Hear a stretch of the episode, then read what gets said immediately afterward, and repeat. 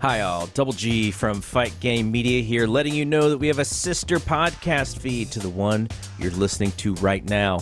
Mike Gilbert and JD Oliva have been doing a podcast called Brace for Impact, which is now on a free feed of its own.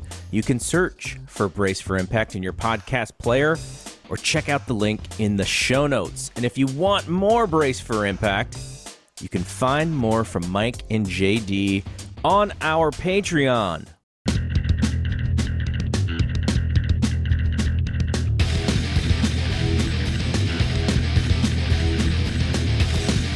Hey, everybody, and welcome to In the Clinch MMA podcast on the Fight Game Media Network.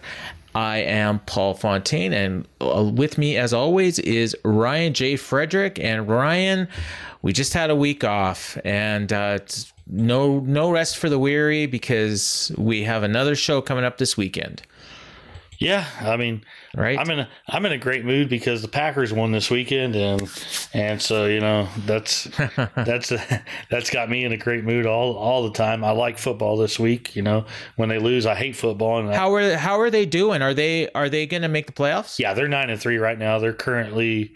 Oh, okay. Yeah, they're currently. Uh, uh, well, Arizona, the Arizona Cardinals are nine and two, but but the Packers beat them. So if they, so you know they're kind of the top seed in the NFC right now, and and their their division's bad. Their division's bad. The Bear, yeah, the Bears are terrible. The Vikings are five and six. The Lions haven't won a game, game. So it's you know it's a cakewalk. Yeah, they're what 10 and one. 10 and one, and I think the Bears are like three and eight, yeah. and and the Vikings are five and six. It's just yeah, so. I, I haven't been following like super closely. Obviously, I had no idea how the Packers were doing. I knew the Lions were winless. I know that I know that there's like a decent chance we're going to get Tom Brady and uh, against the New England Patriots in the Super Bowl. Um, you know, obviously you're hoping the Packers block Brady, but yeah, I don't, um, I don't think Tampa Bay's as strong. But I mean, I didn't think they were they were strong last year, and they went on a run in the play yeah. playoffs. So who kind of look pretty good this week? And and yeah, New England Patriots. Uh, I mean that AFC that AFC. You know, for those who are following football, that AFC nobody really wants to stake the claim to being the best team in the AFC, but it might be the Patriots right now. No. Yeah, they're. Uh, I mean, it's Belichick's amazing. Belichick's amazing. Um, Fournette had what four touchdowns this week. Yeah. Um, I caught the end of. Uh, yeah, the end of. I was watching. So what I'll do is I'll put on um, the uh, NFL Network on Sunday nights and just kind of catch up. But i have kind of got it on the background while I'm doing other stuff. So I did catch his four touchdowns, and uh, yeah. So um, yeah, but we're here to talk MMA. That was, that, that was your football talk for the week, and um, so we, we, got a show to look uh, to look ahead to. Actually, a couple. Um, you know, we're going to look at the UFC one in depth, and we'll we'll take a quick look at the Bellator one. We got news and you know the usual stuff. But since we don't have a show to review this week, which generally takes up the bulk of our show, um, if you're listening to this and you are not in the Fight Game Media Network Facebook group, get on it. Um, you know, obviously now that we're in, you know, on Spotify and Apple Podcasts and everything, um, you know, some we might be getting some listeners that uh, don't aren't subs- you aren't part of the Game Media Network, so join that group on Facebook, and you'll see that we put up a post yesterday asking for uh, questions. Basically, I think it's a segment that Ryan is calling the Great Debate, uh, the In the Clinch Great Debate, and we got some topics, and well, we got lots of suggestions. So, um, you know, we got a few weeks coming up with no shows. I know Ryan's got some ideas, but we're going to try to get to all these questions eventually. Um, but we also had some some of our own questions that we uh, wanted to get to, but for first one we had um, it was I want to make sure I get the who the question was from. Um, or well, no, I guess no. Somebody had a question about about Usman, but the, yeah, this this is your question then. The greatest welterweight in history, right? Yeah, yeah. The the okay. the first and we've talked about this yeah, on the show before. Yeah, but yeah, I've, I've seen this one being debated a lot lately. Ever since yeah, ever since Usman beat yep. beat Covington. So so okay, so I think I know where you're gonna go. So I am I'm gonna take the side of I think I think it's actually Kamaru Usman. Yeah. Um, you know, and you know, call it recency bias, call it whatever you want, but so people are gonna say, you know, GSP, you know, I, I guess you know, he was undefeated, or no, he, he had a couple losses, and Usman's undefeated, so that's number one. But I would say also, you know, Usman is the dominant fighter in the division. Um, he's lost some rounds, and you know, and that's what people say is GSP has never lost rounds. But what I'll also say is that the sport's evolved so much, and the quality in the top 15 right now is unbelievable. And back in the GSP's day, I mean, there were some great fighters, but there were also, you know, like you could, you had guys like Dan Hardy, and I mean, quite honestly, you know, Matt Serra beat him, and and you know, like guys like that, and even like Matt Hughes, who was probably well past his prime, and GSP was beating those guys, and you know, Jon Fitch and um, you know, uh, Jake Shields, guys like that um, you know, and I just like I I just think Usman is has built up this resume, and yeah, he's beaten the same guy a few times, but um, yeah, I'm I I my vote's for Usman. Okay, yeah, I think Usman will eventually get there, but as of now, as of today, November thirtieth, you got to say GSP's the greatest welterweight of all time. Yeah, we've we've seen GSP lose, you know, inside the octagon, but when you look at all the title fixes, he, I mean, Usman's defended the title five five times. Uh, two, four, five, six, Is that it? eight, nine. Yeah, yeah, yeah. And uh, uh, GSP defended the the title, the welterweight title, nine times. And we're just talking about welterweight. We're gonna Okay. throw out, we're gonna throw out GSP beating Bisping for the middleweight title. We're just talking welterweight. Welterweight. Here's here's where I put GSP above above uh, Usman. Usman, you know, Usman he's got five title defenses, but it's against three three different guys. Whereas GSP constantly fought the number one contender each fight, each fight, each fight. It was the number number one guy. And then Usman, like we said, said all five of his title defenses, the two Covington fights, the two two Masvidal fights, and the Gilbert Burns fight, he's lost rounds on on every scorecard in every single one of those fights. GSP had something I think like where he won like 55 straight rounds on every scorecard. Scorecard, and we're talking about about you know over over Josh Koscheck when Josh Koscheck was in his prime. Thiago Alves when Thiago Alves might have been roided to the gr- roided to the gills. They're talking about BJ Penn at a time when BJ Penn was putting up his re- his resume as an all time all time great. Eh, BJ Penn at UFC 94, 94. You know, even you know before then, before then, and then a few fights after that. I mean, he was the best lightweight. You know. In the world, in the world by far, by far, and then and GSP. But he was moving up. That's that's my point. You know, and he was a small lightweight. I mean, he was moving up to a division where he was a welter, where he was a champion. He was a welterweight champion, beat Matt Hughes, Yeah. and almost beat GSP the first Yeah. time. First time, Uh, I mean, he, you know, didn't lose. Yes, you know, didn't lose rounds to Jon Fitch, who was the top, who was clearly the number one number one contender because Fitch had won like eight or nine fights in a row prior to prior to that. Dan Hardy, yeah, Dan Hard, Dan Hardy got you know a title shot because they were looking for for a British fighter, you know, to to you know to fight you know to fight for a title. But then you know second time he fought Koscheck just thoroughly dominated Koscheck. I mean and I don't think he lost around to Carlos Condit didn't lose around to Nick Diaz. His toughest fight was the Johny Hendricks fight which you know you know Hendricks won one rounds it was a close fight but but other than that I mean you just look at it it's just just his reign of dominance has been so fu- Yeah. you know as a champion has been so much better than Usman You, as you make a champion you make So- a good case there. You make a good case there, but but I will just say, you know, like some of those names you you brought up at the end, like Koscheck was, you know, like he's he wouldn't be in the top 10 like right now. You know like you look at the guys he beat like the you know but leading up to that fight it was you know frank frank trigg and um you know like guys like that. You know jake shields obviously quality opponent. Carlos condit absolutely. Nick diaz like you know like i you know i mean everybody loves nick diaz but you know he's never been a championship contender in UFC, really, like legitimately. And Hendricks, yeah, I mean Hendricks was roided up. I mean, so he did fight, you know, you'll give him that too. He fought a couple roided up guys, no doubt. You know, obviously Hendricks and probably and uh Thiago Alves. Um, you know, you don't look like that naturally. Um so yeah, I mean it's a good debate. it's a it's a different era. I don't- era too because I mean Yeah. I mean GSP Yep. walked away before Kamaru Usman was even in in the UFC Yep. UFC and a lot of these guys that are top contenders now they weren't they were either not in the UFC or just barely getting in in by the time by the time GSP's era era had ended. So I mean and all these They don't have any mutual, all these guys they don't have any mutual opponents, do they? they don't they don't Yeah, unfortunately, that's too bad. I guess the closest would have been Condit. Maybe you know Yeah. there would have been a possibility for same, Condit and Usman at the same time, point, at the same time, had Usman fought any of GSP's opponents, they would have been greatly aged at, at that point too. So, Yeah. So I just did MMA math, and apparently uh, Demetrious Johnson would beat um, would beat GSP, so that threw that right out the water.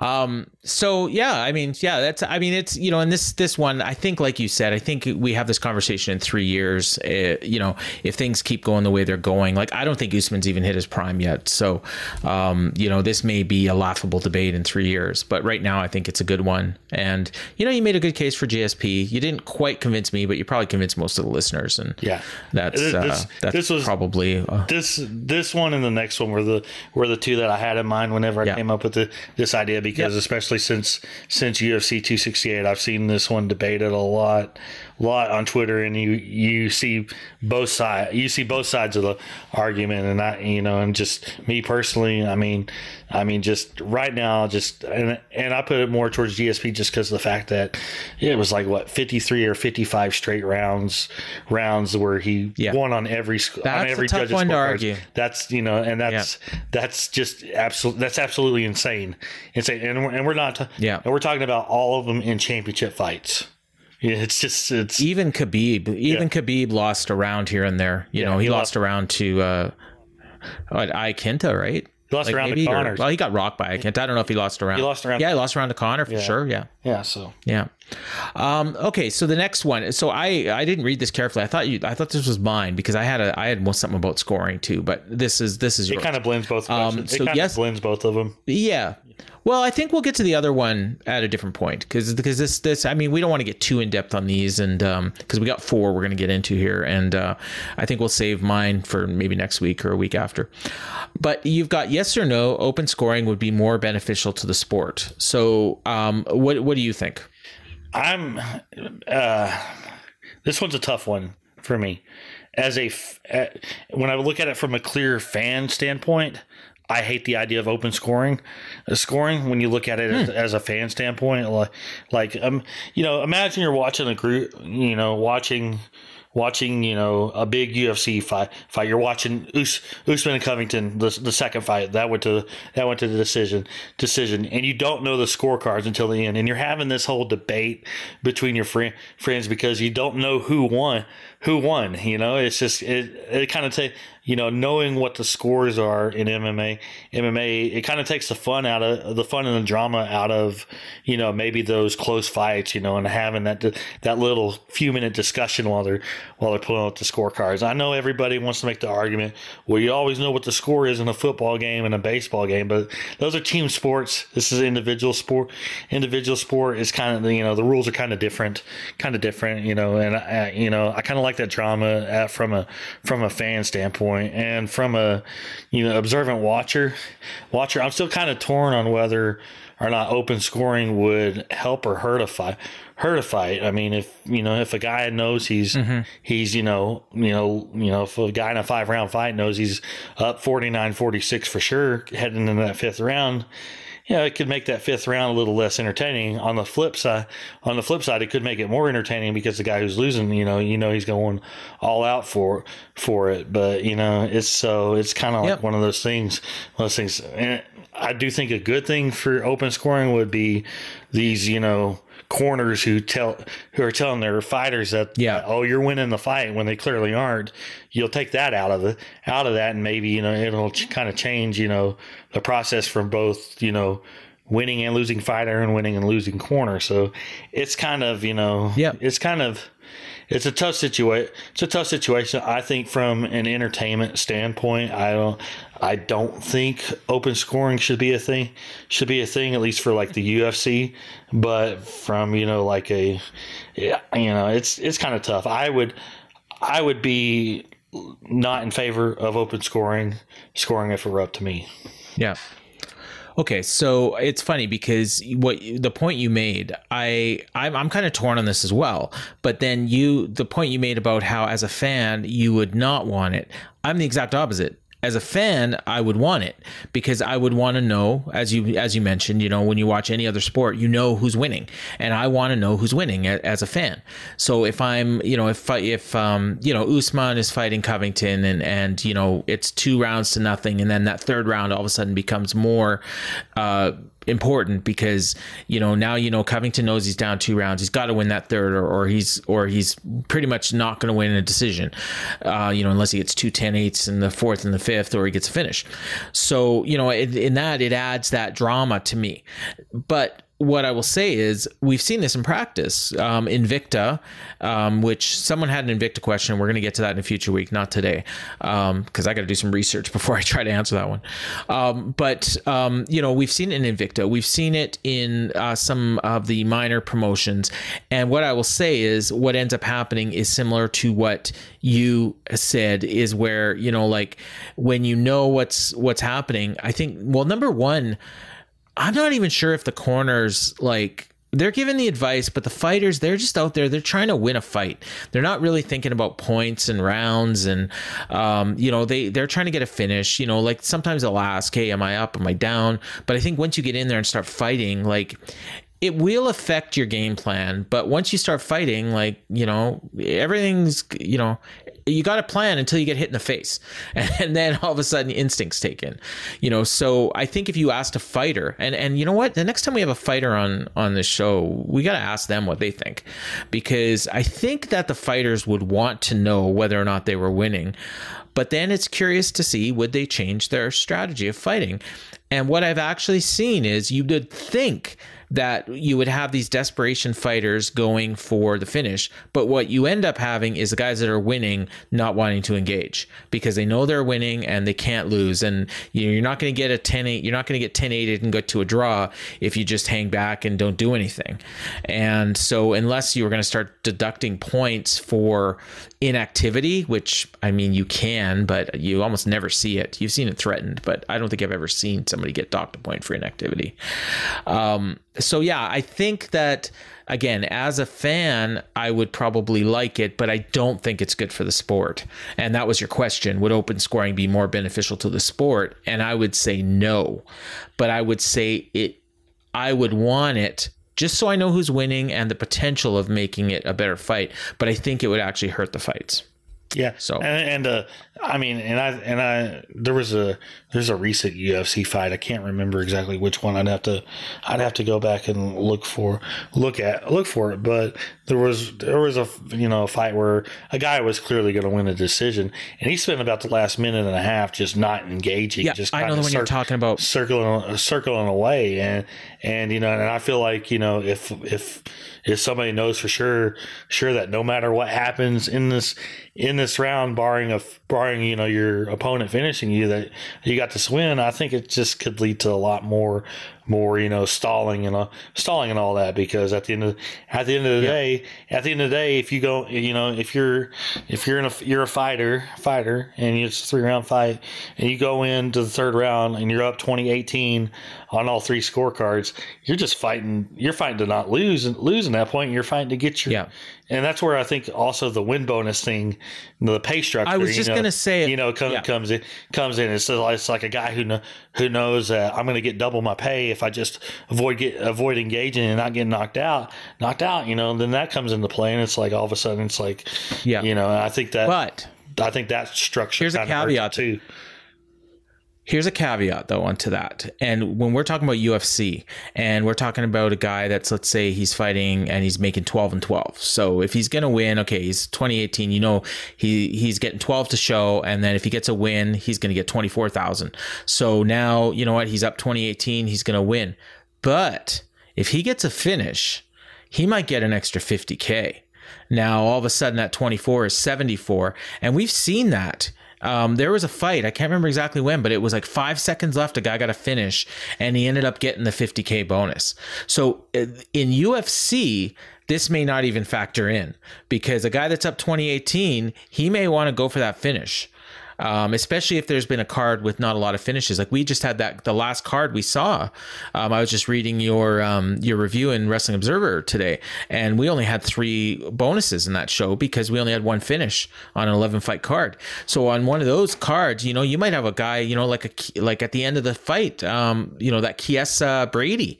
You know what? Brady might think, hey, if I get a finish, I might get 50k um, and uh, that may be the incentive you need. So scrap the open scoring. Like I just want that fifty thousand bucks. So yeah, I think that's a, that's something to factor in as well. We'll get back to the show in just a minute, but I wanted to let everyone know about Fight Game Media Network Plus. If you enjoy the Fight Game Media Network, check out Fight Game Media Network Plus at patreon.com front slash Fight Game Media. We have three specific Patreon only shows and we'll soon have monthly bonus content from the show you're listening to right now, and it's just five bucks a month. So if you want to support your favorite podcasts on the network, go to patreon.com front slash fight game media and you'll get more content than you can shake a stick at. Um, okay, so third one. This was my question. Has the UFC's TV and pay per view deal with ESPN been good or bad for the sport? Now, I think the answer on the surface is obvious. Um, okay, well, it's not obvious. This has been very good for UFC. um, and I think it's been very good for ESPN. Has it been good for the sport? Depends on your perspective, I would say. I think in terms of fighter pay, the fighters have no leverage at all.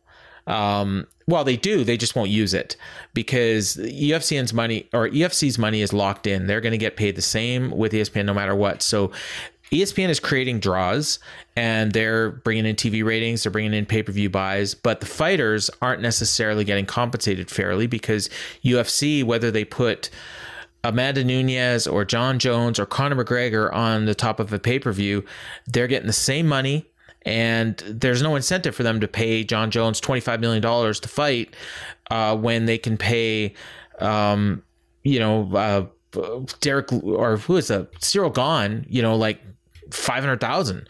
Um, and they're going to make the same amount of money. So I think that that in the long term I would think it's bad, but then it's also good in the sense that guys are going to leave UFC and go to other promotions. So, in that sense, it might be good because you're going to have a more w- wide variety of fights that you wouldn't normally get. But then, you know, is anybody going to see them? so it's a it's a it's a tricky question.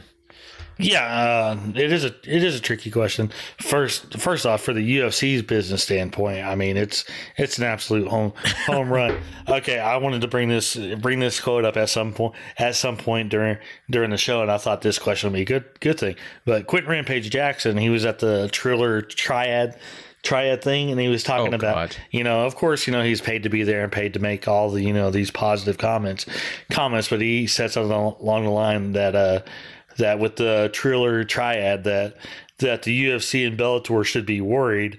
Bellator, another thing we'll get into get into, but he's saying the UFC should be worried. A little over five years ago, Endeavor bought Endeavor bought the U, UFC for four point two billion billion dollars. They realistically could turn around and sell it right now for anywhere between nine and ten billion dollars. I don't think the UFC has anything. Ten. UFC, the UFC, I, and those might be lowball numbers. I don't really think the UFC has anything to worry about as you know from you know Triller Triad, Triad or anybody, and that's and and that and a big part is because of this ESPN ESPN deal. It's grown the sport. I feel like it's grown the UFC more and it's been beneficial to ESPN for for ESPN Plus. I mean, we're talking about about this year.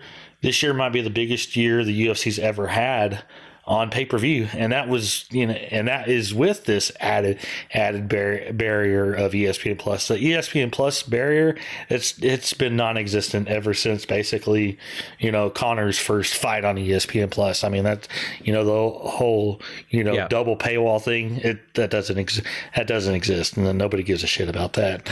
That you know everybody's no. figured it out, figured it out by now. But uh, and you know, and from a plus side you know, some sometimes you know people like us who cover the cover sport, me more so than you because I do so much ri- writing about it. I mean, I can't complain because I get paid for all this, all this. But uh, but I mean, you know, we complain, but I do like the ideas of basically having almost weekly shows. Shows. I mean, you know, I love. I love mixed martial Yeah. arts. I love the UFC. I think you know. The, I think this year might be the strongest year they've ever had fight wise. Fight wise. So I mean, it's an entertaining product, and you're getting entertained up there. You're getting entertainment every week, every week, and and I do think the ESPN is a better deal than the Fox deal because those Fox shows. I mean, they were having every week. They felt you know they were they felt like they took all day long whereas these ESPN shows they kind of Yeah. get through through them rather quickly you know sometimes there's you know sometimes Yeah. there's long but for the most part you're getting through through them ra- rather quickly. And I also do think the quality of fighters gotten gotten better and you know they're showcased more and some personality pieces are hitting better you know with the ESPN I'm going to say the ESPN plus or the ESPN deal has been a been a positive for the UFC and a positive For the UFC, and for the sport actually actually because uh, Okay, because okay. It, it it did i mean it did lead to i don't i don't know the full financial details but it did lead to espn taking chances on like pfl you know and then doing Yep. doing you know and then bringing bringing dana white's contender series onto E espn plus after it was on fight Yeah. Pastor in the fox era so i mean espn you know for their sake has gotten more invested in the sport overall they have if you ever watch any of the any of the companion pieces to shows shows that are that are on ESPN Plus, you know, you know those destined and stuff like that. They're really high Yeah. quality products. Uh, You know, you know, you know. Granted, UFC produces all all that, but I mean, still the fact that ESPN has some stuff like that on ESPN Plus. I mean, it's you know, it's good for the sport. You you know, I mean, the UFC is the sports, the sport. To be honest, let's be honest about that. Just like much like the NFL is football, the MLB is baseball. Yep. You know, it's just, and so I think it's been beneficial for the sport and the UFC. So the only thing I would say though, again, is I think that their revenues, UFC's revenues, has pro. I think it's more than doubled since the Fox deal, and I don't think the fighter pay has doubled. So, you know, um, take that for what it's worth. Yeah. Uh, but I mean, until they just until they go on strike, which is never going to happen, it's not going to change. It's So, but that's a whole other issue. it's really hard to hard to hard to know because I mean I know from talking to some fighters you can tell that what they publicly say they make is not necessarily all the truth and what the UFC says they make is not necessarily all the truth. The the lines are kind of blurred there. Some guy some guys aren't struggling as bad as they claim and some guys aren't are making more than they claim. So so you know and Okay. but there are some people If that's the case, good some, for them. Some early, Yeah. some early entry people, you know, got people in their first and second fights. Yeah, they might be struggling, but once you've got your established, established, you know, career, career, and you're, you know, solidly, you're, you know, you're entering the ten plus fight, ten plus fight. As far as you know, pay. As far as like straight pay before you take all expenses, you you're making decent decent living. I mean, it's, Yeah. it's not. So it could be it could be better, better, but it's not. in in a You know, a lot of ways. and and I think too what happens I think what happens too is that those fighters that you're talking about once they get to that 10 fight level and they're making you know decent money maybe 50 and 50 um they're the pressure is on them to to win because if they don't keep winning they're very easy to cut. Because you can replace them with five guys making you know four guys making 12 and 12 and hope that one or two of them become decent. And so that's where you know like it's it, there's no appeal to UFC to keep a guy around just because he has a name um, they can let him go to Bellator or PFL or her, and uh, and then just take their chances on a guy from the Contender Series. Um, so that that's I think where things have changed, and I think maybe why um, the fights are better. And and so in that sense, maybe I'm convincing myself now that it is good for the sport too, because when the guys they want to get to that point where you're getting, you know, starting to get your second and your third UFC contract and you're making some decent money, you want to keep winning. So the the incentive is on these younger fighters to uh, make a name for themselves like real quick, and that's where you get guys like, um, you know Kevin Holland and um, Khamzat Chimaev and Joaquin Buckley and guys like that that have really kind of broken through a little bit in the last couple of years. Sean O'Malley, you know. Um, so yeah, I, I, you know, I you've kind of convinced me now. I think yeah, I think it has been good for the sport. Definitely good for UFC. Good for ESPN too. Um, you know what? When when they signed this deal, people thought, oh, they're going to lose their ass, and uh, you know what? They're making money on this, and they're very happy. And and if they were renewing right now, they're getting a huge increase um, on TV and pay per view. So. Uh, now, a company that's not doing so well, um, and this was a question from our friend and listener Matt Prentice, um, you know, in the Facebook group. And again, we'll get to all the other questions in future weeks because there's some real good ones there. But we we both wanted to talk about this one. With Bellator failing to capture fan interest in their move to Showtime, do they make it through 2022, or is this finally it?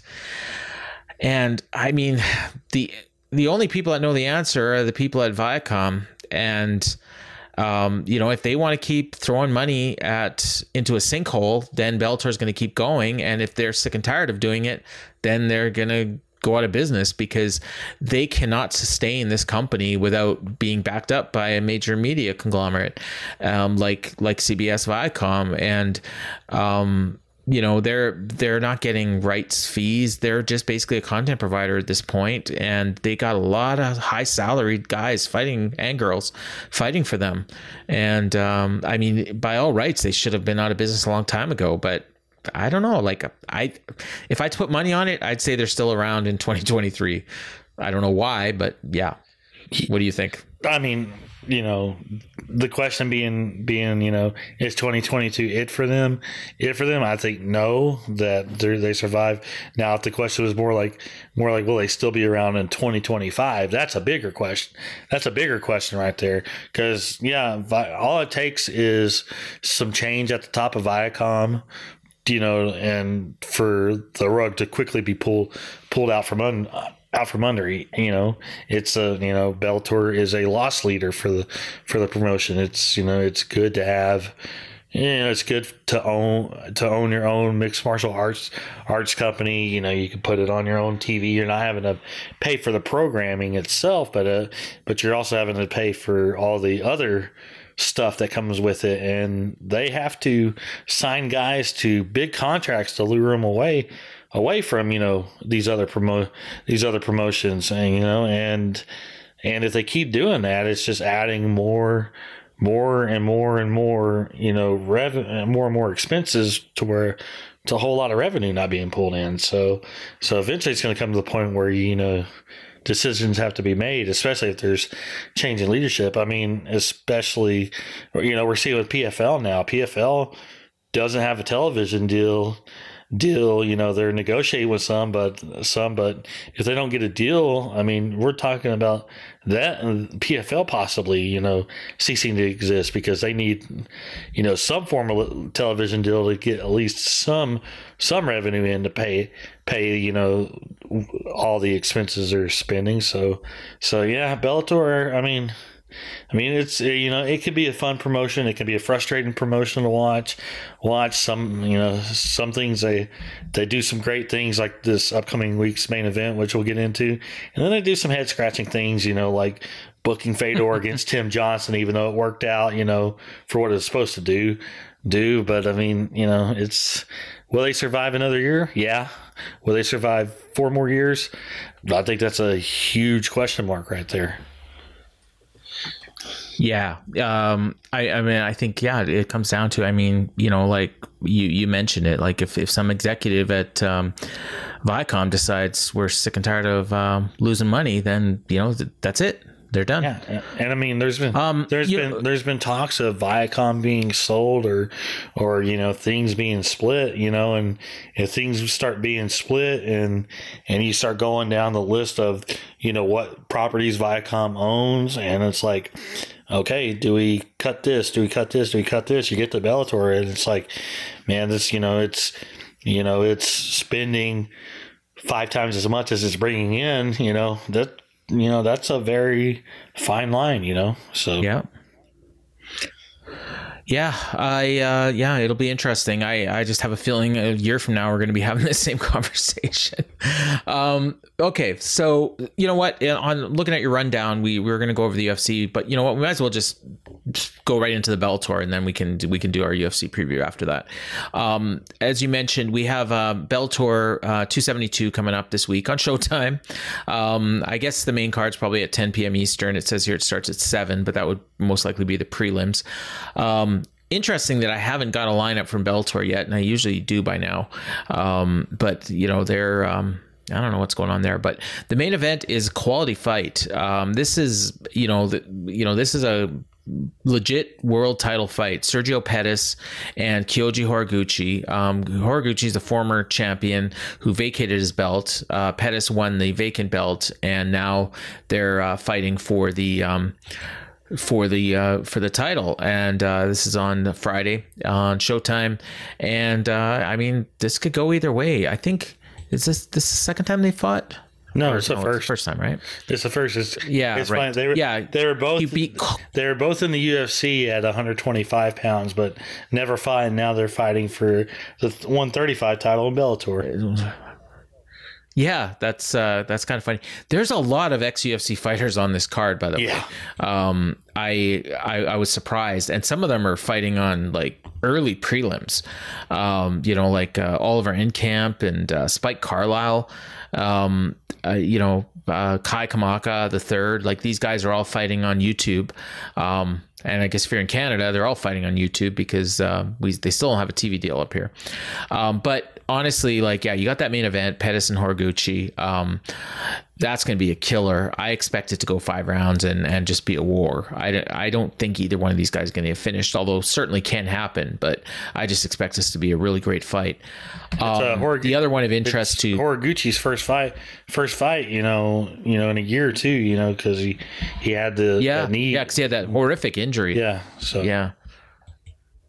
He fought on the Rizin show, yeah, last uh, the New Year's Eve show uh, last year against Kai Asakura, um, where where he actually. So what did he win? Yeah, he won the uh, the Rizin bantamweight Yeah, that- title. that was actually he never his- did lose that- the Bellator title. that was actually his return his return from the from the injury but but yeah but he also had, Oh, right, but right, he hasn't right, fought in a year in a year so you know it's Yeah. been a long time a long time off too so Yeah, we have um, Josh Hill, um, uh, who is uh, you know co-host of the what is it called, the Gentleman, uh, Me and the Gentleman or something with um, Jason Hagholm, uh, who's a member of the group and probably hopefully listening. Shout out to Jason if he's listening. But he's fighting on the main card as well, another bantamweight fight.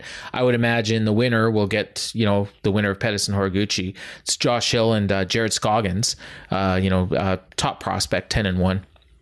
Um, and we got uh, Bobby King, which is not Bobby King Green; it's a different guy.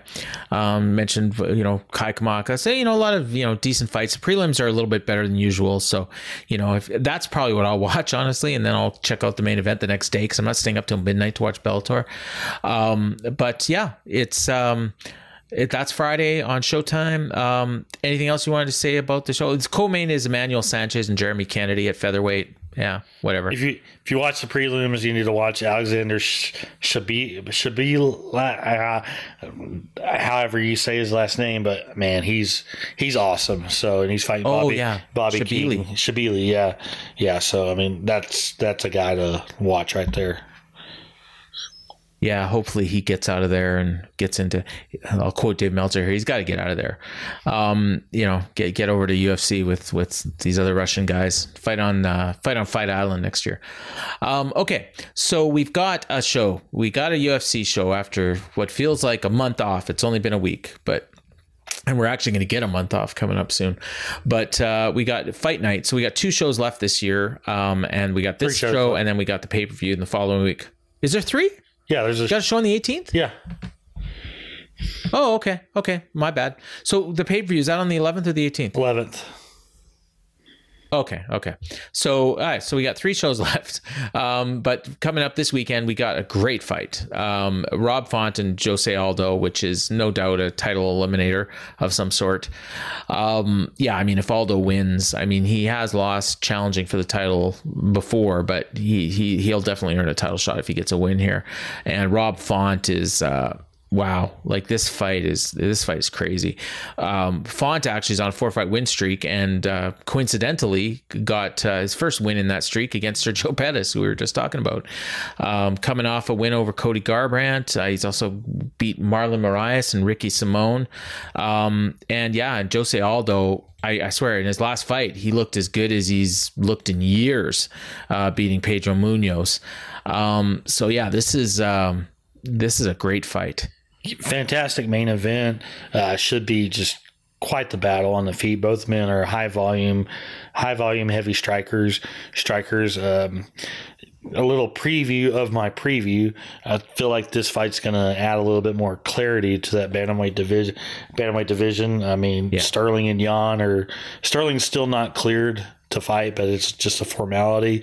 So they're looking at doing that fight possibly March, March. But if somehow Sterling doesn't get cleared, or or you know Yan isn't ready, or something happens, either one of those, the winner of this could slide in because T.J. Dillashaw also is coming off a knee surgery, and who knows when he's ready to fight. Winner of this could also fight Dillashaw in a title eliminator, or could just go straight to a title fight. Just kind of just depends. Banner, yeah, but it's going to add a little bit of clarity, a little bit more to the t- to the top because that you know the top of 135 is you know kind of it was crowded before the Yan Sandhagen fight, and it's a little less crowded, but it will be also become a little less crowded after this. I mean, you know, whoever win, whoever wins this could fight Dillashaw next, or could get a title fight next. But but either either way, you know, they're setting themselves up for major things. And obviously, obviously, if Aldo wins, I kind of want to see that Dillashaw fight because that's a that's been a fight that you know fans have been talking about for years and years as kind of like a quote unquote dream fight, dream fight. And just, I mean, but Rob Font has been, you know, has been very impressive over the last couple years, you know, you know, winning four in a row, coming off the win over Cody Garbrandt where he looked fantastic. I mean, this is just, this is a great main event and arguably might be the best fight of the fight of the month of December as far as UFC goes, which is crazy because there's a lot of really strong fights this month. But yeah, I'm expecting you know you know a late contender for fight of the year in this one possibly. I mean, and if it's not this one, the co-main could could be in the run for that too. Um, Rafael Fiziev and Brad Riddell. Um, wow, you know, like I mean, it's not going to have the profile of of a Font Aldo, but that that could be great too. I mean, yeah, if you're if you're just a pure fight fan who likes slugfest, I mean, this is right up. Oh this one's God. right up your alley. Yeah, they don't have the the name value of of those two, but I mean, these guys are right on the cusp of top ten, top ten in the UFC too. I mean, Brad Riddell's four and zero, oh you know, main training partner of Israel Adesanya. Fiziev is four and four and one in the UFC, but he's won four in a row, coming off a really good fight against Bobby Green. Bobby Green, Brad Riddell's coming off a fight with Drew Dober. That I mean, you know, we've seen so many crazy fights oh. the last few months, but the, you know, the last month of November, but coming, you know, before the craziness of November, I mean, Riddell and Dober was possibly the fight of the year, fight of the year, and definitely is probably if you were to make a you know, we'll probably definitely possibly make a top five list, top ten, but definitely a top ten UFC yeah. fight of the fight of the year. That was an absolutely crazy ba- crazy battle. And these two are former training partners. They're close friends. They didn't necessarily want to fight each other, but but you know, Riddell also made the point of they really haven't trained together in about four four years. So you know, and both of them are you know way better than they were four years four years ago. That's for sure. So I mean, this one is this this this matchup is every bit as exciting potential as the main event. It should be fun. I mean, we we talked about Fiziev last year. I think at the end of the year, he had just come off that win in December where he just his striking was just unbelievable. his body blows when he in that Moicano fight. Moicano, yeah, oh. there really quickly, and he just looked he he looked like a title contender there, in that one. Yeah, uh, he he fell, you know, in the the third round against. I think it was the third round against Bobby Green where he almost lost, and you know, arguably had a 10-8 against him, but uh, for some reason the refs didn't go that way. Um, but he, um, you know, he he held on to win that fight with Bobby Green, but that's you know that's no um, you know so that's going to obviously be the game plan for Riddell is to just try to take him into deep waters and see if he can you know if he can hang. But uh, I think Fiziev obviously probably learned a lot in that fight too. So um, great, great fight. Um, and then you know you got an old school guy, Clay Guida, and uh, going up against Leonardo Santos, you know, who um, you know he's been around forever, um, 41 years old. Uh, looks like he's you know 50, but roided up. Um, you know, he's been around since. Uh, you know, tough Brazil, like when they were running, and he's he's a former Goku fighter, like he's he's an old school guy too. Um, you know, I'm probably not the fight quality of the, of the top two fights, but you know, uh, anytime you get Clay Guida at, at, this, you know, in 2021, almost 2022 now, uh, that's, you know, it's must see TV because you know what? He's still got something in the tank. Yeah. I mean, it's two guys, you know, 40 years and up who've been around forever. It's kind of crazy when you look at Clay Guida has so many fights. I mean, this is going to be what it's like. Hang on one second. Uh, it's gonna be like his 32nd UFC fight, but Leonardo dos Santos Lord. actually made his MMA debut before Clay Guida did, so that shows you how long Santos has been fight been fighting. So, uh, yeah, well, he just, had the three years off there, right? Yeah, yeah. I mean, you know, it's neither guy's gonna be, you know, a title contender contender. Santos actually has kind of an impressive record. Record, you know, he's seven one and one, yep. and he's coming off his first UFC loss, but uh, yeah, just a quality fight, and Guida still popular. Actually, that's the fight. That's the fight we were talking about. Yeah, yeah. Um, that that I was thinking of. It was the one where he won like with seconds left and got a bonus. Grant yeah. Dawson. Yeah, right? Yeah. Where he was winning the fight and and he finished him. Yeah. Yeah. So um yeah, I was just looking at Santos' record. His first his first MMA fight was against uh, Takanori Gomi in 2002. So that's like almost 20 years ago now. Yeah. Yeah, that's just, crazy. Yeah, but I mean, yeah, I mean, you know, it's, you know, it's a good, it's a good matchup, and a, you know, Clay Guida, yeah, you know, even, it's fun. even, fun fight. even Guida being past his prime still gives it his all, all, and you're going to be entertained by fights and and I, I actually I like this matchup to be honest so so yeah it should be a little pretty entertaining.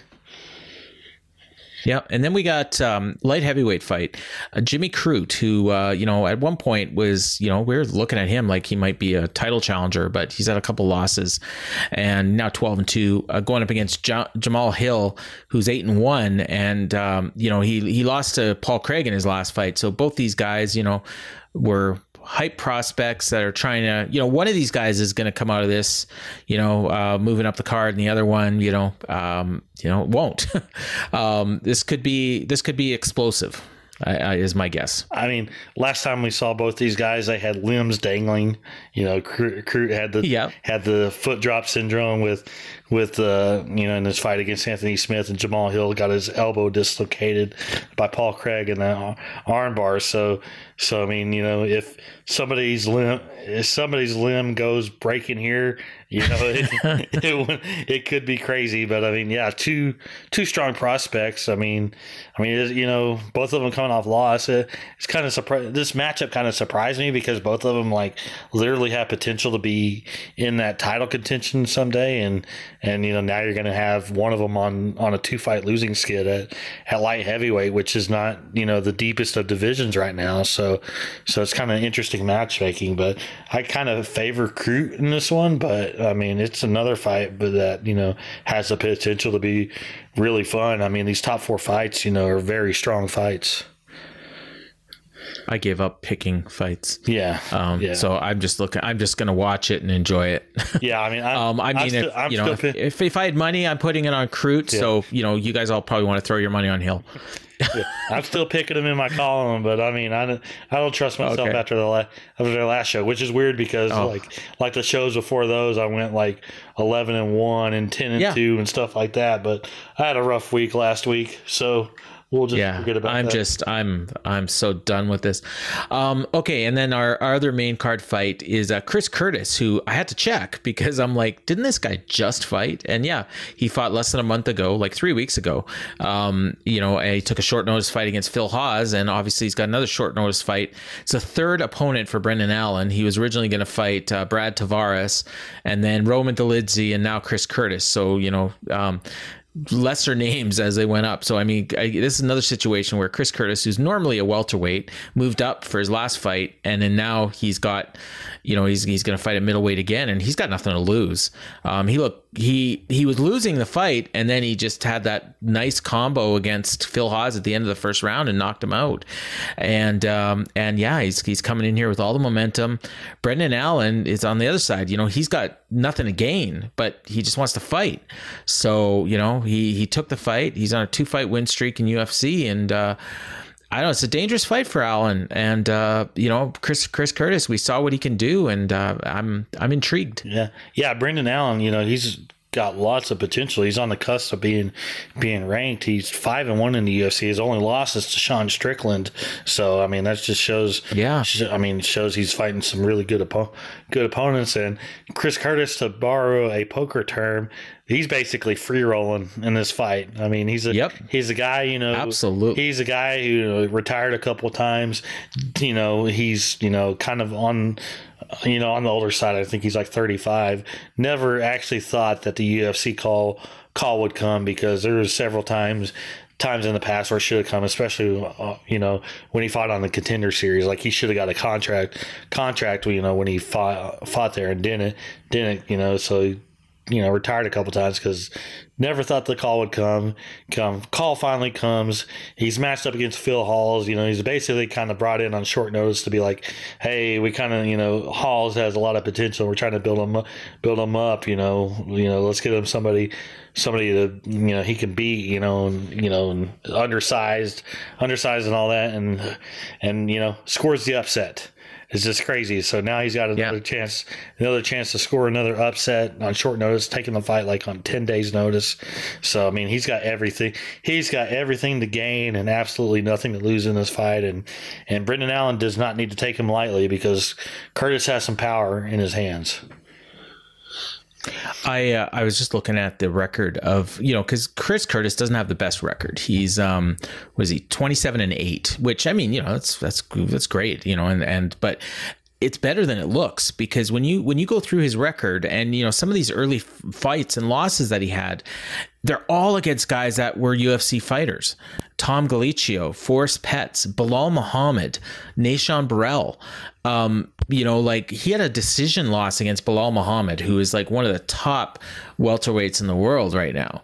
And, uh, you know, and this was early in his career. So, I mean, he's a lot better. So he had that one stretch in PFL where, you know, he lost two decisions to Magomed Magomedkerimov and then to Ray Cooper III, who has won, I think, three straight tournaments there. So, I mean, he's got some quality losses. And now, you know, with that win over Phil Hawes, he's won uh, six in a row. Um, obviously, you know, UFC debut. And uh, yeah, I mean, everything to gain, nothing to lose. And he's a guy you can't help but root for. He's just so likable. And uh, this would be a great story if he comes out of this with a win. And for Brendan Allen, you know what? It's a lot of balls to take a fight on short notice like that. And, uh, you know, so I'm, you know, I, I don't think either one, you know, like even though, you know, they've got nothing to lose. I mean, I think you know even if Allen loses, people probably look at it like, well, you know what, he took a fight maybe he shouldn't have taken, and and they'll give him a break because of that. So. Um, fun main card. Um, and and honestly, and and you know, you can go through these prelims in a second. Like I'm looking down these prelims, and there's some pretty damn good fights on these prelims Yeah. too. Some big names. Yeah, we got nine fights on the prelim card, which they're trying to fit in three hours. Wow. Which is which is with five main card fights.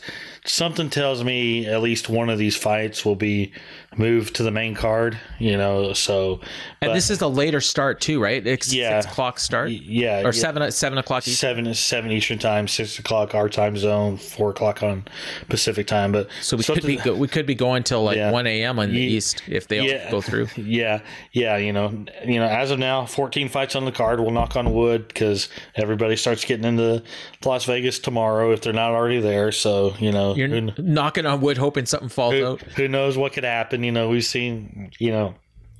We've seen basically every fight week for the last two years lose a fight, lose a fight almost, you know, just about. But anyway, anyway, for uh, Hey, prelims. be- before before you run these down, before Yeah. you run these down, I see a name on here that I got to ask you about. Um, eh, Shan Shan V- Vlismas. Is that Shan Ba- Buys? I was going to get into that in a moment. So Okay, okay, I'll let you get to it. All right. Okay. Uh, we're uh, featured prelim is a middleweight fight, Maki Pitolo against Dusko Todorovic. I mean, I'll be honest. I don't know why this is the uh, featured prelim because Pitolo is one and four, one and four, and on a three fight losing skid, and Todorovic is is on a two fight losing skid. Uh, you know, it's kind of odd that, especially when you we, we run down the rest of these prelims, like how this one's a featured prelim. But Pitolo, you know, both these guys tend to have some some exciting fights, even if they're on the losing end, losing end. So I mean winner gets gets in the, gets to live to fight another day in the UFC. Loser probably probably goes home. You know, goes back to the regional scene. So it's a very very important fight for both.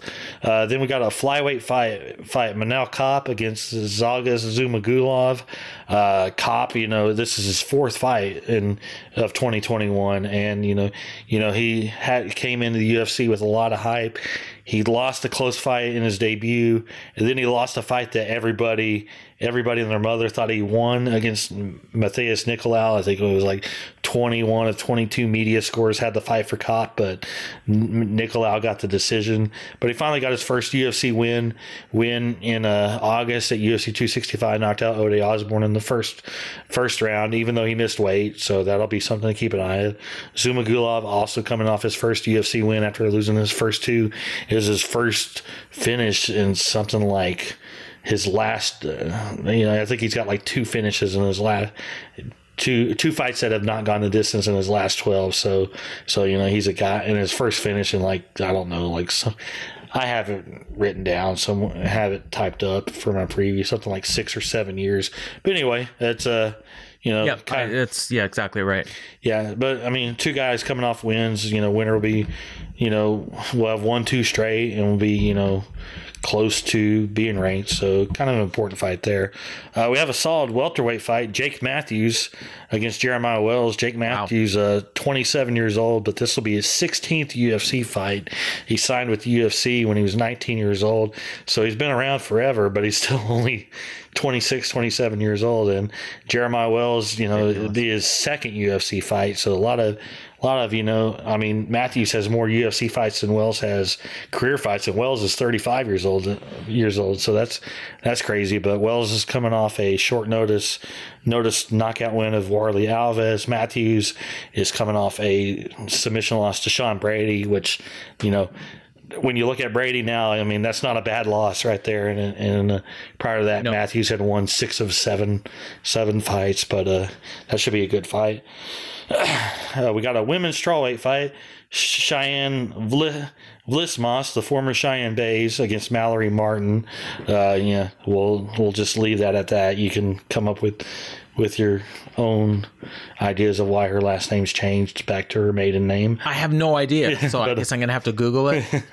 It's a it's nothing they've said publicly, but privately, if you read Okay. if you read the message board forums, you know, her and JP may or may not have separated. But anyways, but enough about their personal Okay. personal lives. Uh, That's her maiden name then? yeah, Blitzmas? yes, yes. But uh, Okay. she's taking this fight on short notice. She was supposed to fight a couple weeks ago, but pulled out due to COVID. Mallory Martin lost her original opponent, so Vlismas steps in. Uh, I mean, Martin needs a win in this fight, and Vlismas, you know, she could use a win. She's coming off a quick minute knockout win, you know, in July, and you know she's she's got a little bit of personality and marketability to her, so a loss won't hurt her as much. And the UFC seems to like her, but Martin needs a win. So you know, you know, lower level strawweights trying to move up the rankings. You know, should be a decent fight. Uh, here's a here's a light heavyweight fight. Everybody should be excited for. Two. This just- should be the featured prelim. yeah, this this one or there's another fight lower that should be the featured prelim. One second. uh, two powerhouse Oh, light yeah, I heavyweights. see it. Two powerhouse light heavyweights, Alonzo Menifield and William Knight. These guys are just absolute beasts, beasts of men. Just you know, huge light heavyweights. I I was trying to go somewhere that I don't want to necessarily go to there yeah. You know they they uh, they're very athletic you know if if you've listened Yeah. to if you've listened to They're to not on any kind of performance enhancing drugs at all. yeah but i mean uh, but yeah they're these guys look like bodybuilders builders but anyway Menifield's won two straight two straight. William Knight's coming off a quick knockout win his last fight. Both guys have lots of potential. They're also both in their mid 30s, so if they want to make a run at a title shot, you know, winning this fight's very important. Uh, we got a lightweight fight: Claudio Puelles against Chris Gritzy. Chris Gruetzemacher. Uh, Puelles has won three in a row. He's 25 years old. You know, looked impressive. Gruetzemacher, uh, you know, coming off a really fun win over Rafa Garcia in July. You know, and uh, you know, it's an important fight for Gruetzemacher more so than Puelles because Puelles is, you know young guy, you know, who's three and one in the UFC, he's gonna, you know, he's still gonna have, you know, future potential. But Gruetzemacher, 35, three and three in the UFC. If he loses this, that'll be that'll be you know two and four over his last six. So it's kind of important important fight for Gruetzemacher to to win. You know, but it should be should be he a good lost to the goat. He lost to the he lost to the goat on the Ultimate Fight. Yeah, yeah, Artem Lobov. Yeah, he's the greatest of all Yeah. time. Uh, we got a we got a heavyweight fight. Uh, Jared Vanderaa gets Azamat Murzakanov. Uh, this is a late notice fight. Uh, Murzakanov was actually supposed to fight Felipe Lins in a light heavyweight fight, but Lins uh, pulled out of yet an- another fight for undisclosed reasons. You know, could be travel related. But anyway, Vanderaa literally took this fight yesterday, and it's a heavyweight fight now. So Murzakanov doesn't have to worry about cutting weight. And Murzakanov was one of the most impressive guys coming off of uh, this year's contender series. He was actually signed to the UFC years ago, but I think. I I can't remember if it was either travel visa issues or USADA issues where uh, he got his contract rescinded, ended up on the contender series and had a dominant Yep. fin- quick finish and then got his UFC deal back and this is going to be his debut and you know so he's going to give up a lot of size to Vanderaa because Vanderaa's a big heavyweight but but Murzakanov is you know very talented and I expect him to have an impressive Yeah. debut uh, second fight of the night which really should be on the main card if you're actually asking me is a welterweight fight against between Yeah. Alex Morono and Mickey Gall. This matchup, it, it was only announced like two weeks ago. I, I mean, I don't, I don't know if it was a short notice fight or if it was something that was planned and they just announced it a couple weeks ago. But this is a really good fight. Morono's coming, you know, he's coming off of a few big wins. Has been in some high profile fights, fights, you know, with Anthony Pettis, beat Donald Cerrone earlier this year in a co-main event. You know, he's won. Uh, I think he's he's won two in a row at least.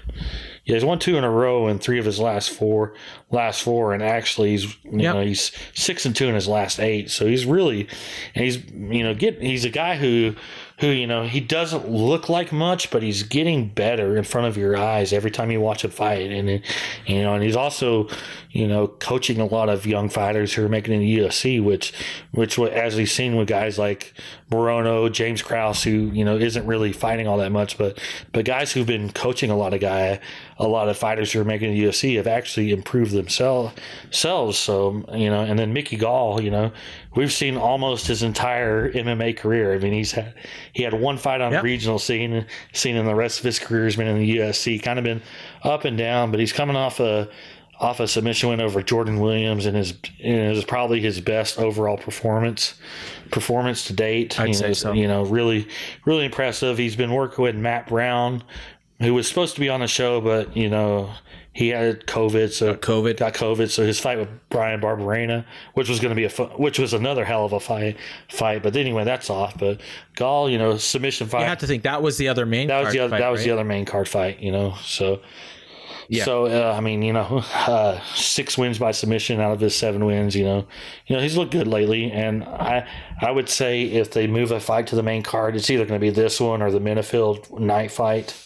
You know, or poss- Yeah. possibly Matthews Wells. You know, there's a bunch of there's a bunch of quality prelims that can move up. But anyway, another quality prelim opening the card is a bantamweight fight. Luis Smolka against Vince Morales.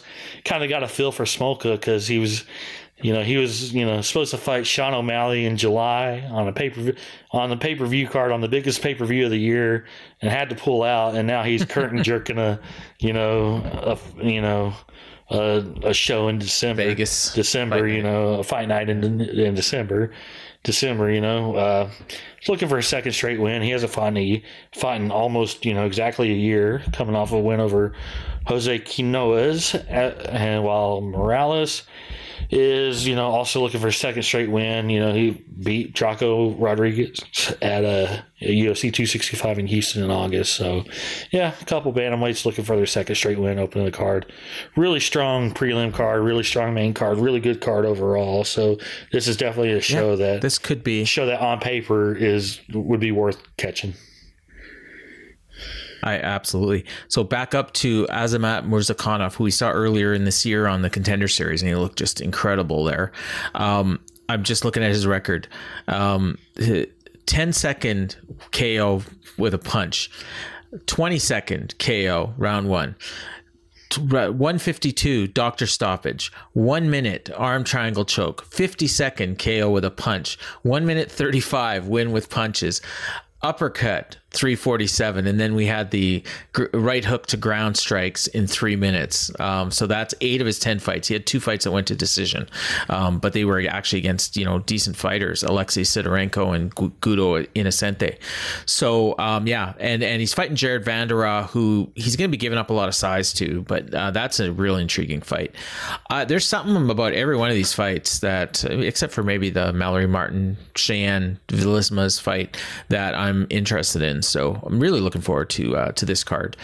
Um, yeah, uh, I, that's why I like when we break these down the way we do. So, um, so that is uh, as we said, uh, seven o'clock Eastern on Saturday. This will be this is an ESPN card, right? It's not ESPN Plus. Yeah, I mean, obviously, you can, as always, you can watch all UFC college football is done. UFC shows on on ESPN Plus. College football isn't completely done, but uh, but I mean, it's championship weekend. Yeah, I guess so the the bowl games are starting yeah, now. Eh? yeah. I mean, but uh, everything that you know is on ESPN for the most part until the bowl games. Bowl games is you know off this week of ESPN, so the entire show is actually on ESPN from from the first prelim all the way through the main event, starting at seven Eastern and ending whenever it ends, ending at at least you know at least one a.m. Eastern So, time. so the funny, so so the funny thing is when you talk about like some of these early fights, um, you know, s- they might actually have more people watching than later on in the card. yeah, You know, um, ba- based on you know, like because you know, I guess they're going to hurt in the West Coast because it's like four o'clock in the afternoon. But like some of these ones in the middle of the prelims are actually going to be, you know, like maybe the maybe the peak audiences, and then you know they'll probably lose something, and then they'll pick up again for the main event. Yeah, because yeah. I think Font Aldo will will have a lot of appeal. Yeah, and, obviously. and, and I Um, mean, you know, and ESPN gets always gets good viewership late at night because people are always Yeah. seeking a, seeking out sports, and you know, there's usually sports on ESPN. Get home from the bar, you turn on the you know, TV, se- yeah. You know, seven days a week, there's usually a sporting event going on at, you know, 10, 11 p.m. on ESPN, whether it's, you know, UFC or basketball or NHL when they start having NHL again or baseball, you know, you know, Yep. so, you know, so. Yep. Well, yeah, it'll be interesting to see how this does. I to me, Font Aldo feels like a show that's going to do like 1.1 million, but we'll see. Um, all right, so we've got um, okay, we did that. Uh, so we have to talk about, and uh, if if you read Ryan's column, um, front and center, uh, you know, the big picture in the middle of the column is is what we're going to talk about. So Yeah. if you haven't read, now you're going to find out. Yeah, it's kind of a quiet week, you know, with Thanksgiving, not a whole lot of new news, but one one you know interesting little tidbit tidbit for our we have to talk about segment is uh, this week we have to talk about Henry Cejudo, and more importantly, his manager Ali Abd- Abdelaziz. You know, basically hinting that Cejudo's looking at returning to fighting next year. There's a caveat with it. He wants to come back and fight Alexander Volkanovski and wants that chance to be the first person to ever hold three, you know, UFC titles in three different weight classes. So, I mean, when you look at the surface of it, does he deserve an immediate shot at, at Alexander Volkanovski at, a, at the featherweight title without No. ever having fought at featherweight? No. But he also had never. Um, he did fight at ban, bantamweight before he went back to flyweight, but but you know it'd been years. But he I mean he got immediate title shot at bantamweight, bantamweight, grand beating T.J. Dillashaw, and Dillashaw being stripped. You know that made it easier easier to do. But uh, but when you look at you know the fact that Volkanovski, his top contender is Max Holloway, and obviously Holloway deserves the title title shot, but Volkanovski's beat him twice, and and you know when you look at it, I mean you could do the do the trilogy fight easily there, or you could do a fresh matchup, you know, with Cejudo and maybe give Cejudo that that shot, you know, at winning, you know, a a third title. It'd be a great story, you know. It'd be something that nobody has ever done, you know. And it's a fight that, like, should it happen? In my opinion, I don't think. I think it should be Volkanovski Holloway three. But if it gets made, it's not something that would surprise me. It wouldn't surprise me at all if it gets made. Made, I, you know, so so I mean, yeah, I I know how you feel about Cejudo sometimes, and sometimes you know, but he's you know, you know, he's I like Cejudo and I'm, I'm yeah. interested in him, but I don't want to see him leapfrog Max Holloway. I also know Max and I just think it's ridiculous. I also know Max Holloway is probably your favorite fighter as well. So so it's a tough one. Right. Well, and and Holloway has has hinted at moving up too. Like he Yeah. wants, you know, he's talking about fights with McGregor and Poirier. Yeah. Um, and I mean, I, I just think the idea of Cejudo, you know, a former flyweight, like I just I'm th- picturing the visual and. Uh, to me, it's funny because Cejudo Volkanovski, I can kind of see Cejudo Holloway, like in my mind, seems ridiculous. Like to you know, like the two of them in the cage together, like Holloway would be like a foot taller than him, I think, and uh, you know, and and he's not like he's not thin, um, so you know that'd be a really weird fight. But Cejudo Volkanovski, actually, you know, I can actually see that fight. I just don't really want to. Yeah. Um, I mean, and again, it's not that I don't like Cejudo. It's just that I, I'm so interested in Volkanovski Holloway. Um, you know, I, I mean, oh, Holloway's going to fight like, you know, a dozen more times in his UFC career, and I'm going to love every one of them. So it doesn't really matter who he fights. But I just don't really like the idea of Cejudo, um, you know, jumping right in. I'd like to see him fight at least one featherweight, you know, on his way to a title shot. But, you know, yeah. And I just don't see Cejudo Volkanovski being like a money fight that, you know, is going to be a draw. Like, I don't think Cejudo's a draw at all. It'd be- I think he's like Colby Covington, where it'd be a you know, very like, it'd be a people are interested in him, but it'd be a very strong number two fight under under a good Yeah. you know under a good you know yeah, title fight title fight or Uh, or if you have like, like, a like an Oliveira title defense. yeah or if you have you know a card a card with two pretty pretty good number two fights two fights on them like you know if you did Sterling Yan and Volkanovski Cejudo on the on the same card you don't necessarily have you know a huge title fight with huge names maybe but like you have- Nate Diaz in but the you- third y- fight. yeah, and you get a third fight of maybe you know Masvidal and Covington on the car on Yeah. the car on the card. I mean, go. you know Yeah. something Hey, something you know selling me. that's a, that September pay per view pay per view which you know had Volkanovski Ortega and Valentina, but you also had Nick Diaz. I mean, it did pretty good pretty good numbers because you know you had a strong number three strong number three fight. But I mean, I think Cejudo, you know. He's got he's got a name, and him and his fiance just had the had their first kid, and Cejudo's been he's always he's a guy who's always in the gym. Gym, I mean, he's been tra- he was training with Zhang Weili for the Rose fight. He's training training with Deiveson Figueiredo for the Moreno fight. He was training with Jon Jones recently when Jones was at the camp. You know, he's a guy who's still very involved in the sport. And as we talked about, whenever he first announced his quote unquote retirement, you know, or his break, it's all about the money and about you know coming down to something that interests interest him. And you know, and like I said, should it be made? I don't think so. Could could I see it being made? Absolutely, hundred percent. Hey, hey, we got to talk about Conor. He's his little Q and A stuff is in our is in our news rundown. We you know you know I I, I almost put that as a topic of this segment, but you know I know. I felt like the Cejudo stuff was was I probably couldn't help myself. was probably a little, help bit myself. more, little more notable. You know, Yeah, but we got to talk about Conor. So I mean, yeah, Have at it. Eh, eh, yeah, it's not much. I mean, he did he did a little he did know, a I little a- ask notorious Twitter Q and A thing, and basically the big I saw that. I sent something. He didn't answer me. I'm I'm boycotting him. sure. Um, uh, I asked him how his wife is. Uh, sure. She's she's apparently. No, I didn't. I was about to say if you did, I could tell you the answer to that. She's on the McGregor Fast program to lose the baby weight. because Conor posted Yep. about that. But anyway, the big I, I would say the big thing coming out of it is Connor said he's planning on expecting to be able to start sparring again in April, which you know, and he said he said as soon as he's able to spar that he should be able to fight pretty quickly after that. Like I said, I've always expected him to turn return at the earliest for July in Las Vegas. You know, him being able to spar in April makes that timeline perfect. Now he did say some other stuff like you know he's getting a title shot in in his first fight back, which nobody believes. Nobody believes at all. But you know he's also the biggest. BMF title, baby. Yeah, he's also the biggest star in the sport, so the rules don't apply to him.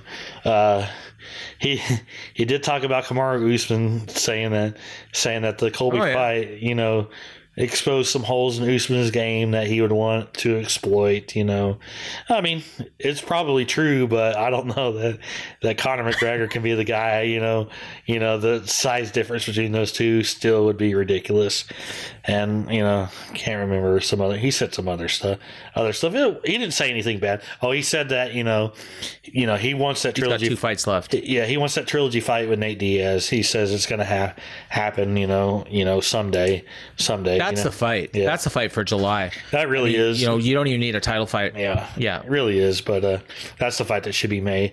Should be made regardless. But uh, yeah, it says he has two fights left in the UFC, but he's obviously not going to go anywhere else, uh, nor could anybody else afford him. Afford him, you know, and No. you know he's he he's nothing without the he's- he's honestly nothing without the UFC machine behind him, you know. So, so you No. know, you know, especially lately because they're good for each other. they're good for each other because they can at least you know you know pre- you know protect you know protect them in the footage and all that and you know stuff being said you know behind the scenes you know. You know so i mean he didn't say a whole lot nothing controversial or crazy or, or anything you know. Sometimes you get these unhinged Conor tweets that he deletes later but i mean this was pretty you know basic Nothing by, like that. basic by the book stuff you know you know. So uh there's that. Um, so a fight you've been calling for uh, is uh, going to be the main event of a fight night in uh, February. Yeah, yeah. Matchmakers, listen, listen to me. Listen to me whenever I make suggestions. You know, the, maybe that's why they contact me every once in a while. Anyway, uh, anyway, Beneil Dariush and Islam Makhachev, which if you read me, read my column and listen to the show, show every week, you know, the moment that Makhachev beat Dan Hooker, I said the fight to make is against Beneil Dariush, and they're doing that fight in February on February 26th, main event, five round fight, you know, headlining a UFC fight night on either ESPN or ESPN Plus. Very quality fight. I mean, the winner of this fight is has to get a title shot. Opens the door for Justin Gaethje to They won't. uh, it depends. There's a lot of there's a lot of stuff, but I mean, Dariush has won seven in a row. Makhachev has won nine in a row.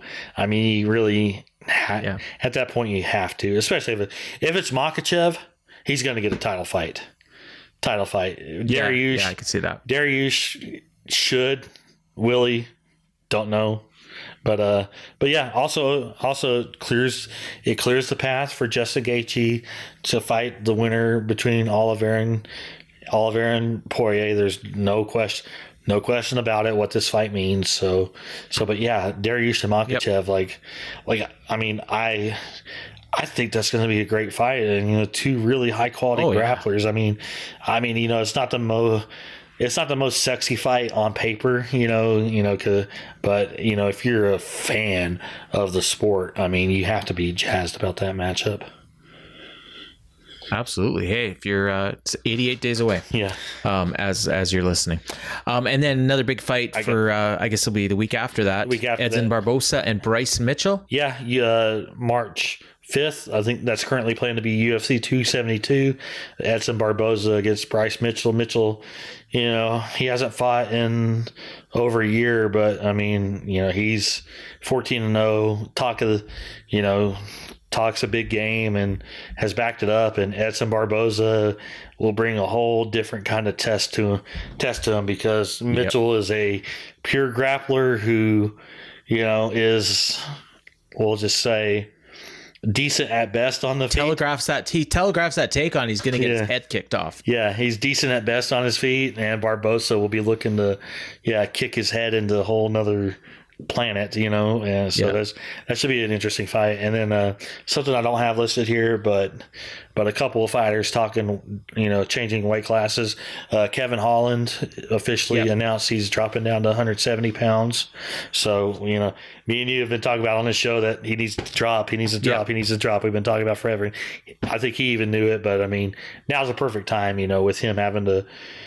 With him having coming off losses at 185 and him, No, you no. know, being Tell hurt. tell your tell your buddy to stop.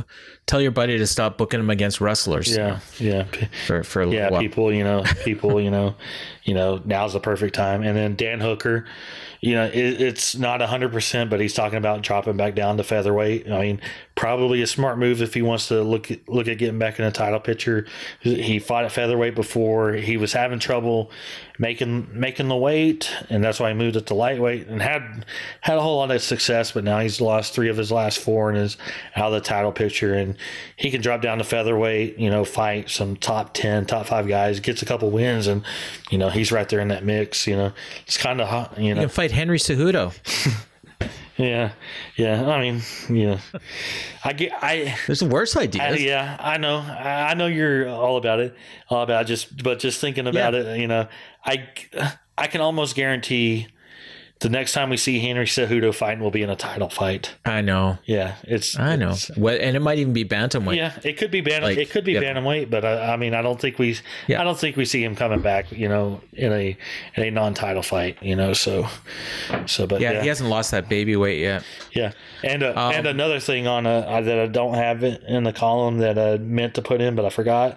Got about. Uh, you know, we've been talking about city kickboxing. You know, the New Zealand thing, thing, and all that. Yep. All that. You know, they've been searching for a new home. There was talk about places in the United States. Last I heard, they're probably going to set up shop in Australia because Australia doesn't have the crazy uh, travel restrictions anymore, like New Zealand still does.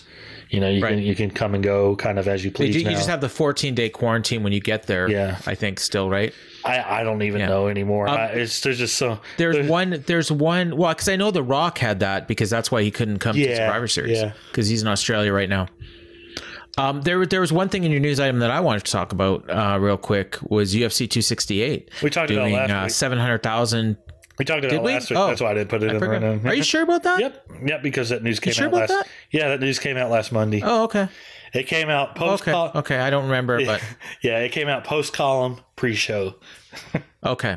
Gotcha, gotcha. Oh yeah, I do remember because I asked you if that was yeah if that was domestic, and then we yeah I said maybe might get up to nine hundred. You said eight hundred overall, but Yeah. um yeah it's hard to you know it's hard to say. I'm really curious to find out what that the UFC 267 did internationally. Um, you know I'm just I'm just curious. I, I don't think the number will ever come out, but I'm I that's one I want to find out. The, cr- the, the I, I, my guess would be like 150, but yeah, the one thing I don't think we really talked about on 268 is had it not gone head to head with Canelo, it Oh, yeah, million buys, million It possibly could have done really better because I mean it it definitely Yeah. hurt the Canelo fight because the Canelo fight did still did 800,000, but I mean you know that's that's way less than Canelo normally does. So UFC definitely took a chunk And- out of it, and Canelo probably took a took a little chunk. I mean I don't know about a million domestic, maybe a million worldwide, but it could have got to eight eight fifty domestic possibly. I think even having 267 the week before probably hurt the international buys Yeah, possibly. because you know, like even me, like I didn't want to do two pay per views in a row. Um, now, if you're thinking ahead, you're going to skip the first one, but you may not realize it. You see, oh, UFC, and then okay, and then you know the next week it's like, oh, frick, I just bought a UFC last week, and uh, you know you might not buy a second one. So um, yeah, and and uh, yeah, what did the Canelo Alvarez fight do? Like 1.1. I think it did eight hundred. okay. So about the same. Wow okay. Yeah. yeah because canelo's usually good for a million buys minimum. Yeah. um so so yeah definitely they definitely hurt each other and then it's a good thing AEW moved off that week. Obviously we talked about that. Um okay so yeah um so I, I see your last rundown here.